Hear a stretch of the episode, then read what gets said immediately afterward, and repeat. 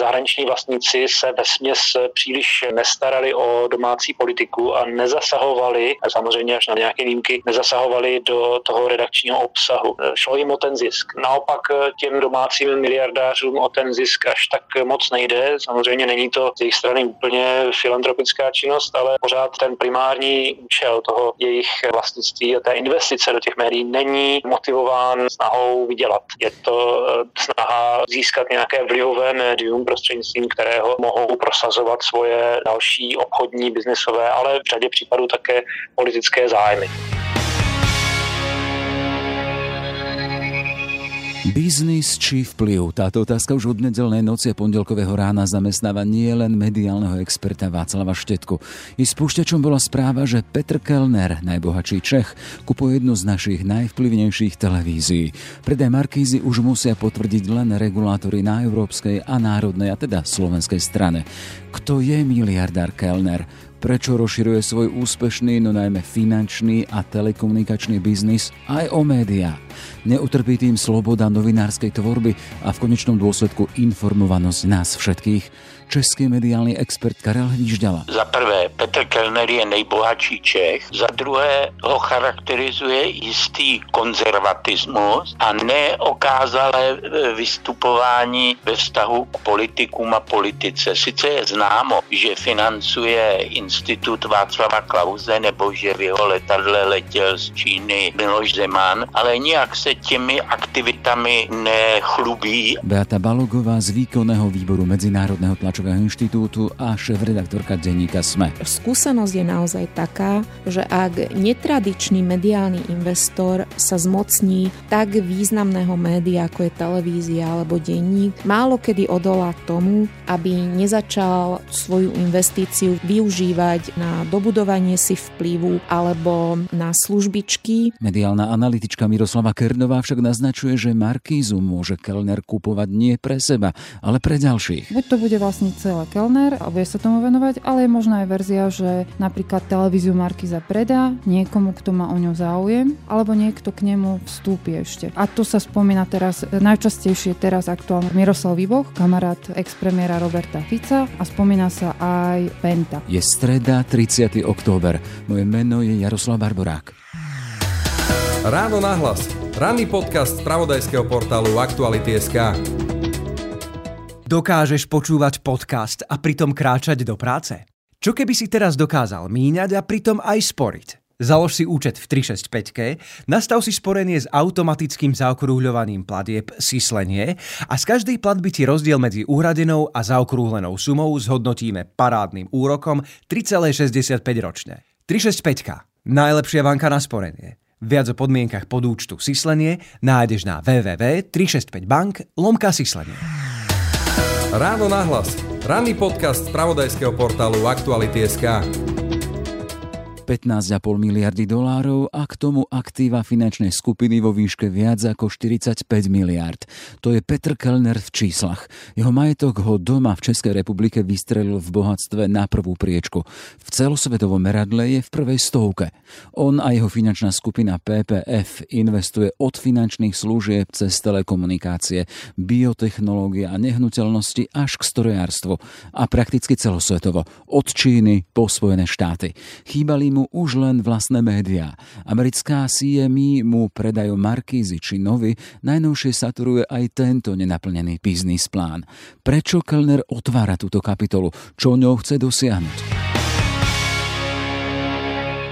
Václav Štetka, mediálny expert z Britskej univerzity Loughborough. Pekný deň prajem. Dobré odpoledne. Pán Štietka, vo vašej profesnej histórii som zaznamenal aj pobyt v Oxforde, kde ste študovali transformáciu mediálneho vlastníctva v našich končinách a impact tohto procesu na edičnú autonómiu a profesionalitu novinárov. A to je presne tá naša téma. Na Slovensku a Česku a rovnako teraz Rumunsku, Bulharsku aj slovínsku mediálnu scénu vstupuje najbohatší Čech Petr Kellner. Chcem sa spýtať, že aký typ oligarchov vstupuje do mediálnych vôd s ním? Na úvod je asi potřeba zdůraznit, že Petr Kellner nevstupuje vstupuje do médií na mediální trh poprvé. On uh, už ho má poměrně dobře uh, zmapovaný a je s ním obeznámený prostřednictvím svého předchozího vlastnictví uh, televize Nova, kterou ovládal na začátku minulého desetiletí několik let, zhruba mezi lety 2002 až 2005. Následně ji potom se ziskem prodal koncernu Time Warner. Takže eh, Petr Kahner není žádný nováček v oblasti mediálního podnikání a ještě k tomu samozřejmě eh, musíme připočíst to, že je také velice aktivním hráčem na poli telekomunikací. Vlastní jednu z největších telekomunikačních eh, společností nejenom v České republice, ale ve střední a východní Evropě O2 a vlastně součástí této firmy je i televizní značka, kabelová televize O2. Takže Petr Kahner jistě dobře ví, co dělá, když se pouští do tohoto obchodu. Samozřejmě eh, řádově se pohybuje tento obchod někde úplně jinde než ty jeho dosavadní eh, akvizice, protože tentokrát už si jak se nevystačil pouze s eh, nákupem jedné televizní stanice v jedné zemi, ale odkoupil rovnou celou společnost CME, která provozuje svoje mediální podnikání v celkem pěti zemích střední a východní Evropy. Mm-hmm. Takže Petr, vrátím se zpátky k té vaší otázce, jaký typ oligarchy, tedy Petru Kellnerovi přichází na televizní trh. Je to představitel finanční společnosti, investiční eh, společnosti, majitel firmy PPF, která se etablovala v posledních eh, zhruba eh, deseti letech nebo 15 letech jako primární, vlastně jeden z nejvýznamnějších hráčů na tom finančním trhu v České republice i v, v dalších, celé řadě dalších zemí. Je to dneska taky nadnárodní společnost, která operuje na celé řadě mezinárodních trhů trhů. Nutno přitom podotknout a doplnit, že zásadně velice významná část příjmů společnosti PPF pochází z trhů, jako je eh, Rusko a Čína. Takže tam se objevují i jisté spekulace, co vlastně tento nákup televize Nova, respektive společnosti CME, může znamenat s ohledem na ty jeho stávající investiční strategie. Kým se dostaneme ještě k tomu, eh, já jsem tam vzpomínal na úvod teda to vaše štúdium vlastníctva médií na tu edičnú slobodu a novinárskú profesiu Čo vám z toho vyšlo? Čo zo sebou prináša, ak do médií vstupujú takíto bohatí ľudia? Prečo majú on záujem? Tak my jsme tu naši studii, respektive ten výzkum, který byl realizován eh, pod hlavičkou Oxfordské univerzity, my jsme ho realizovali v době, kdy vlastně začalo docházet k tomuto trendu vstupování místních domácích miliardářů do médií a současně tedy paralelně s tím začínala ta vlna odchodu zahraničních vlastníků, zahraničních investorů z mediálních trhů střední a východní Evropy. Takže my jsme zachytili takový ten klíčový moment, kdy se začínal, začal převracet poměr mezi tím domácím a zahraničním mediálním vlastnictvím. Bylo to samozřejmě v návaznosti na globální finanční krizi v roce 2008-2009, která velice silně zasáhla reklamní a mediální trhy ve střední a východní Evropě, ale současně také eh, začal být na mediálních trzích silně pocitován dopad internetu zestup eh, síťových médií a s tím paralelně opět eh, na, na to, jak se navazující tendence oslabování těch, těch médií klasických. Mhm. Takže my jsme popsali vlastně, jakým způsobem se tento, tyto procesy odehrávaly a dali jsme proti sobě ty dva modely, ten model toho zahraničního vlastnictví a ten model toho domácího vlastnictví prostřednictvím těchto takzvaných oligarchů. No a, a skúsme to pomenovať, no právě, že aby jsme to pomenovali, aký rozdíl z toho vyšiel, aby jsme byli konkrétni. Vyšlo nám prostřednictvím série rozhovorů s novináři a dalšími pozorovateli a přímými účastníky tohoto dění, tak nám vyšlo celkem jednoznačně, že to zahraniční vlastnictví médií ve střední a východní Evropě, byť sebou přinášelo celou řadu negativních tendencí, tak přece jen mělo pro ty média a novináře v nich působící řadu výhod oproti tomu druhému modelu, tomu modelu oligarchickému, mm-hmm. protože ti zahraniční vlastníci se ve směs příliš nestarali o domácí politiku a nezasahovali, a samozřejmě až na, vým, na nějaké výjimky, nezasahovali do toho redakčního obsahu. Šlo jim o ten zisk. Naopak těm domácím miliardářům o ten zisk až tak moc nejde. Samozřejmě není to z jejich strany úplně filantropická činnost, ale pořád eh, ten primární účel toho jejich eh, vlastnictví a té investice do těch médií není motivován snahou vydělat. Mm-hmm. Je to eh, snaha získat nějaké vlivové médium, prostřednictvím kterého mohou prosazovat svoje další obchodní, biznesové, ale v řadě případů také politické zájmy. Je, Takže se... abych to shrnul pro ty média, to znamená skutečně oslabení té jejich autoredakční autonomie a zvýšení tlaku, aby byly používány způsobem, který odpovídá těm partikulárním zájmům toho jejich vlastníka. A v tomto kontexte kam zaradíme toho Petra Kellnera? Pre nás to je zahraničný investor, pre vás prednovu to je domáci, ale v každom prípade je to človek z našich zemepisných šírok a ide o toho oligarchu toho východného typu alebo toho stredoeurópskeho typu so snahou ovplyvňovať a mať to vplyvné médium? odpověď na tuto otázku si budeme muset ještě chvilku počkat. Asi uvidíme, jaké budou první kroky eh, Petra Kellnera PPF eh, ve vztahu k těm jeho nově nabitým mediálním značkám, televizním kanálům. Ale eh, minimálně, pokud můžeme soudit na základě předchozích mediálních aktivit Petra Kellnera na českém trhu, tam jsou jisté indicie, že Petr Kellner skutečně odpovídá tomu typu, jak jste sám řekl, toho východoevropského nebo středoevropského oligarchy, který se jaksi nezdráhá použít svoje médium na obranu, na ochranu svých eh, soukromých zájmů mhm. Biznisových. Můžeme na to usuzovat podle toho, jak se Petr Kellner choval, co by vlastník eh, týdeníku Euro, který mu patřil zhruba po dobu asi deseti let. Tam byly celkem jasné tendence zasahovat do toho redakčního obsahu z jeho strany. Jestli to bude provádět i ve vztahu k Nově a, a Markíze a dalším televizním značkám, to ještě ukáže blízká budoucnost. Ale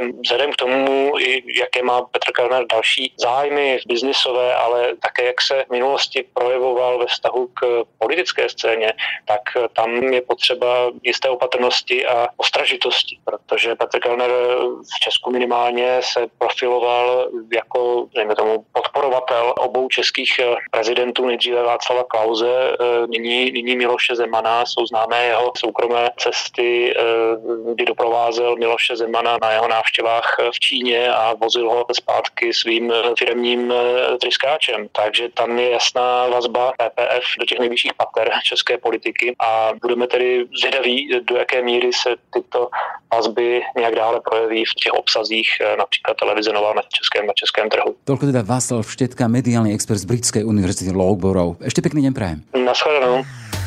Počúvate podcast Ráno na hlas.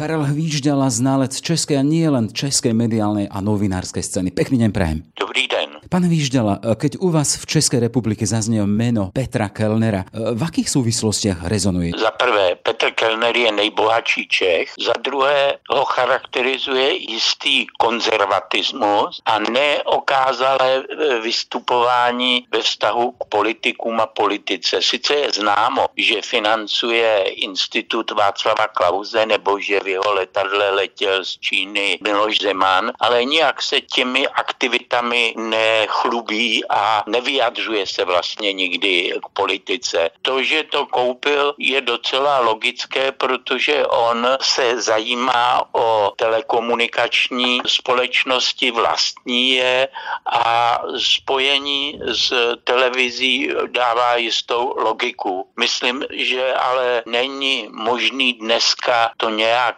odsuzovat, protože on je biznismen a rozhodující bude pro něj ten biznis. Jasně. Uvidíme, jak se ale zachová v nějakých klíčových okamžicích, které mohou být eh, důležité pro budoucnost České republiky. To znamená třeba nová volba prezidenta nebo vůbec eh, všeobecné volby a tak dále. My ho neodsudzujeme, my sa len pýtame, na Slovensku prišla správa teda, že má vstúpiť a sa dohodol so spoločnosťou CME o kúpe. Ano, a chcem ano. sa spýtať, vy ste spomínali, že má nejaké prepojenie aj na politikov, či už český prezident Zeman, či Václav Klaus, ktorý financuje mu ten inštitút. Nie sú toto také predpoklady alebo halúzie na to, že by mohol chcieť ovplyvňovať aj obsah? Já bych řekl, že to nespadá do jeho způsobu uvažování, že to může dělat jenom tehdy, když bude mít pocit, že by byl ohroženo jeho podnikání. Takže jsou to ty klíčové momenty, v kterých je možný, že by mohl tam zatlačit, protože když vlastnil třeba euro časopis, tak tam několikrát zasáhnul nedosáhnul v konkrétních věcech, ale obecně si myslím, že v tenhle moment nic nehrozí. Asi první zkouška budou prostě, jak už jsem říkal,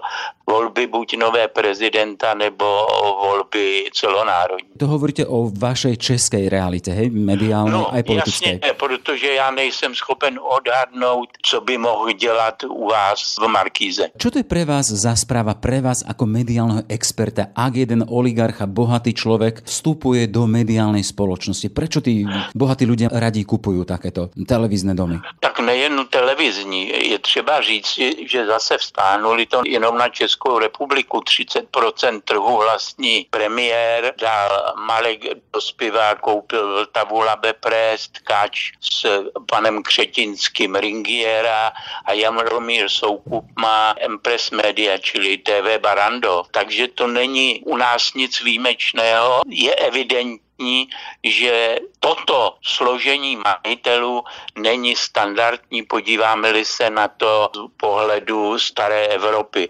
protože tam se snaží doopravdy i ti soukromní majitele, co například v Le Monde, který zachránili, jsou vlastně vnitřními pravidly zcela odstínění od redakce a od vlivu. To v Čechách neplatí, takže tentokrát bude asi změněn poměr, že tito lidé budou moc víc tlačit na politiku, než eh, politici na tú veřejnosť. Eh, máme spozorniť na Slovensku, máme tu skúsenosť napríklad z JNT, ktoré vlastní televíziu Joj, a potom tu máme Pentu, ktorá vstúpila do vydavateľstva Petit Press, ale nemá tam väčšinový podiel. Ale ak takýto silný hráč prichádza na tú mediálnu scénu v podobe kúpy najsilnejšej televízie tuto u nás na Slovensku dosahom, má verejnosť a odborníci a novinári spozornieť? Rozhodne istá pozornosť je e, na místě, ale nevím, do jaké míry má obchodní zájmy pan Kellner na Slovensku.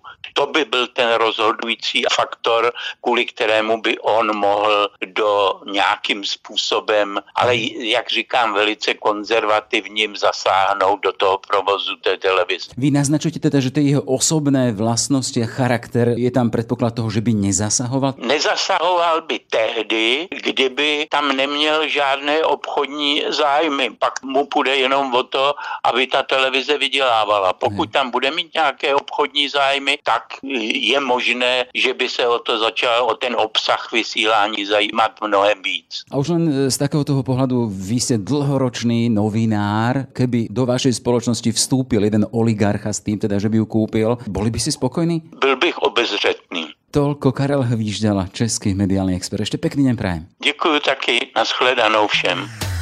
Počúvate podcast Ráno na hlas. Aké záujmy by Petr Kellner mohol mať na Slovensku?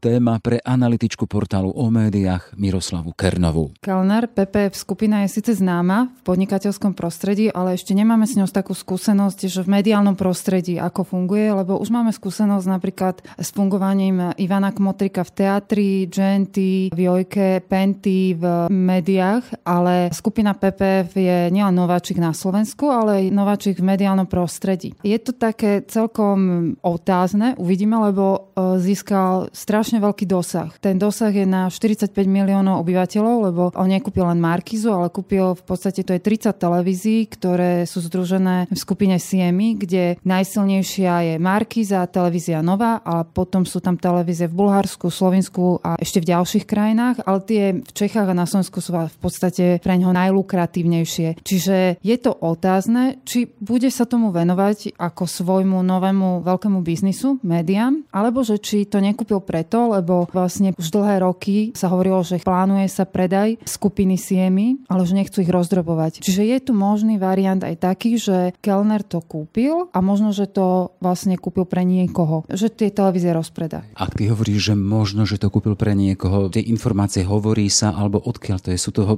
informácie z prostredia, hej? V mediálnom prostredí sa už dlhodobo aj píše, aj hovorí, že záujem o televíziu Marky Markíza napríklad mala aj skupina Penta, potom o vstup do Siemi mali aj investori z Číny. Istý čas sa spomínala aj niekto z GNT, meno Babiša sa spomínalo. Tam je problematické to, že všetci tí spomínaní, okrem tých Číňanov, už niečo vlastnia. Vlastnia pomerne veľký mediálny balík, napríklad Penta má denníky plus jeden deň, týždňovky plus 7 dní, trend a tam u nás platí vlastne krížové vlastníctvo, čiže nemohol by vyvlastniť naraz celoplošnú televíziu aj celoplošný denník, čiže ten vstup do Markízy asi by nebol taký jednoduchý, čiže možno, že by nebol priamy, ale Penta mala napriek tomu neoficiálne mala záujem o Markízu a tuším aj ho potvrdila pred dvomi, tromi rokmi, ale to ešte sme nevedeli, že ako bude vyzerať ten jej mediálny balík. Čiže je možná aj tá verzia, že buď to bude vlastne celé Kellner a bude sa tomu venovať, ale je možná aj verzia, že napríklad televíziu Markiza predá niekomu, kto má o ňu záujem, alebo niekto k nemu vstúpi ešte. A to sa spomína teraz, najčastejšie teraz aktuálne Miroslav Výboch, kamarát ex-premiéra Roberta Fica a spomína sa aj Penta. Počúvate podcast Ráno na hlas. Beata Balogová z Medzinárodného tlačového inštitútu a zároveň šéf-reaktorka denníka Sme. Pekný deň prajem. Dobrý deň všetkým. Pani Balogová, spozorní jeden Medzinárodný tlačový inštitút pri vstupe tak bohatého človeka, teraz hovoríme o Petrovi Kellnerovi, ktorý má vstúpiť na slovenský mediálny trh a mediálnu scénu má odkúpiť Markízu a to nie je len tá Markíza, ale potom Rumunsko, Bulharsko, Slovinsko, Česká Nova. Je to pre jeden Medzinárodný tlačový inštitút, teda profesnú organizáciu novinársku, dôvodom na spozornenie? IPI, ako aj ostatné organizácie, ktoré chránia slobodu slova a tlače, už boli dávno spozornení. Oni spozornili dosť výrazne, keď sa šírila správa, že na Markizu si brúsi zuby Penta a tie obavy boli značné, že investičná skupina s tak toxickou bagážou a vlastne s takou históriou by sa zmocnila televízie, aj keď vieme, že legálne by to nemohla urobiť. Ale to spozornenie trvá aj v tomto prípade. A má to dva dôvody. Skúsenosť je naozaj taká, že ak netradičný mediálny investor sa zmocní tak významného média, ako je televízia alebo denník, málo kedy odolá tomu, aby nezačal svoju investíciu využívať na dobudovanie si vplyvu alebo na službičky, ktoré urobí pre mocných a tí mocní vlastne v rámci toho obchodu príjmu zákon, ktorý mu pomôže Čiže skúsenosť je taká, že títo mediálni investori menej odolávajú tej možnosti používať investíciu ako atomový kufrík. Spada Peter Kellner do toho kastlíka, že netradičný mediálny investor? Je netradičným mediálnym investorom? Áno, je netradičným mediálnym investorom a hovoríme o jednom z najbohatšom človeku vlastne v Čechách a tým, že jeho vplyv zasahuje do politiky a má významné investície, tak e, samozrejme len čas môže ukázať, že do akej miery bude odolávať, ale my naozaj nehovoríme len o priamom ovplyvňovaní, nehovoríme len o tom, že ten investor bude posielať e, dopredu napísané články do toho média, ale hovoríme aj o tak e, nepísaných dohodách alebo hovoríme o tom, že určí červenú líniu, že odkiaľ pokiaľ tá kritika môže byť e, dovolená. Samozrejme, tu sa dostávame k jednému veľmi dôležitému bodu, že je nezanedbateľná vždy integrita tej redakcii, lebo vieme, a teda máme aj dobré príklady na Slovensku, že sa dá odolať týmto mediálnym investorom a že naozaj tá novinárska integrita, v tomto prípade hovoríme o spravodajstve Markíza, že tá váha bude aj na ich pleciach, že nakoľko proste dokážu si udržať e, takúto integritu. Vy sama ste teda šéf-redaktorkou denníka SME, v ktorom má menšinový, ale dosť veľký podiel, e, skupina Penta. Hovoríte práve o tejto svojej skúsenosti, že máte vy tvorivú slobodu? Áno, hovorím práve o tej skúsenosti, že ani Jaroslav Haščák, ani ostatní spoluvlastníci Penty nemajú žiaden vplyv proste na obsah v denníku SME a že o pár mesiacov mesiacov bude 5 rokov, čo som prevzala SME. A môžem povedať, že, že za tých 5 rokov to bolo celé o tom, že vydavateľ Alexej Fulmek dodržal slovo, nepustil výhrady Penty do redakcie, aj keď viem o tom, že Penta mala výhrady a má výhrady voči tomu, ako píšeme o nej. A druhá vec bola naozaj integrita mojich kolegov. Preto si myslím, že aj v prípade Markízy a v prípade tej, tejto investície budú zohrávať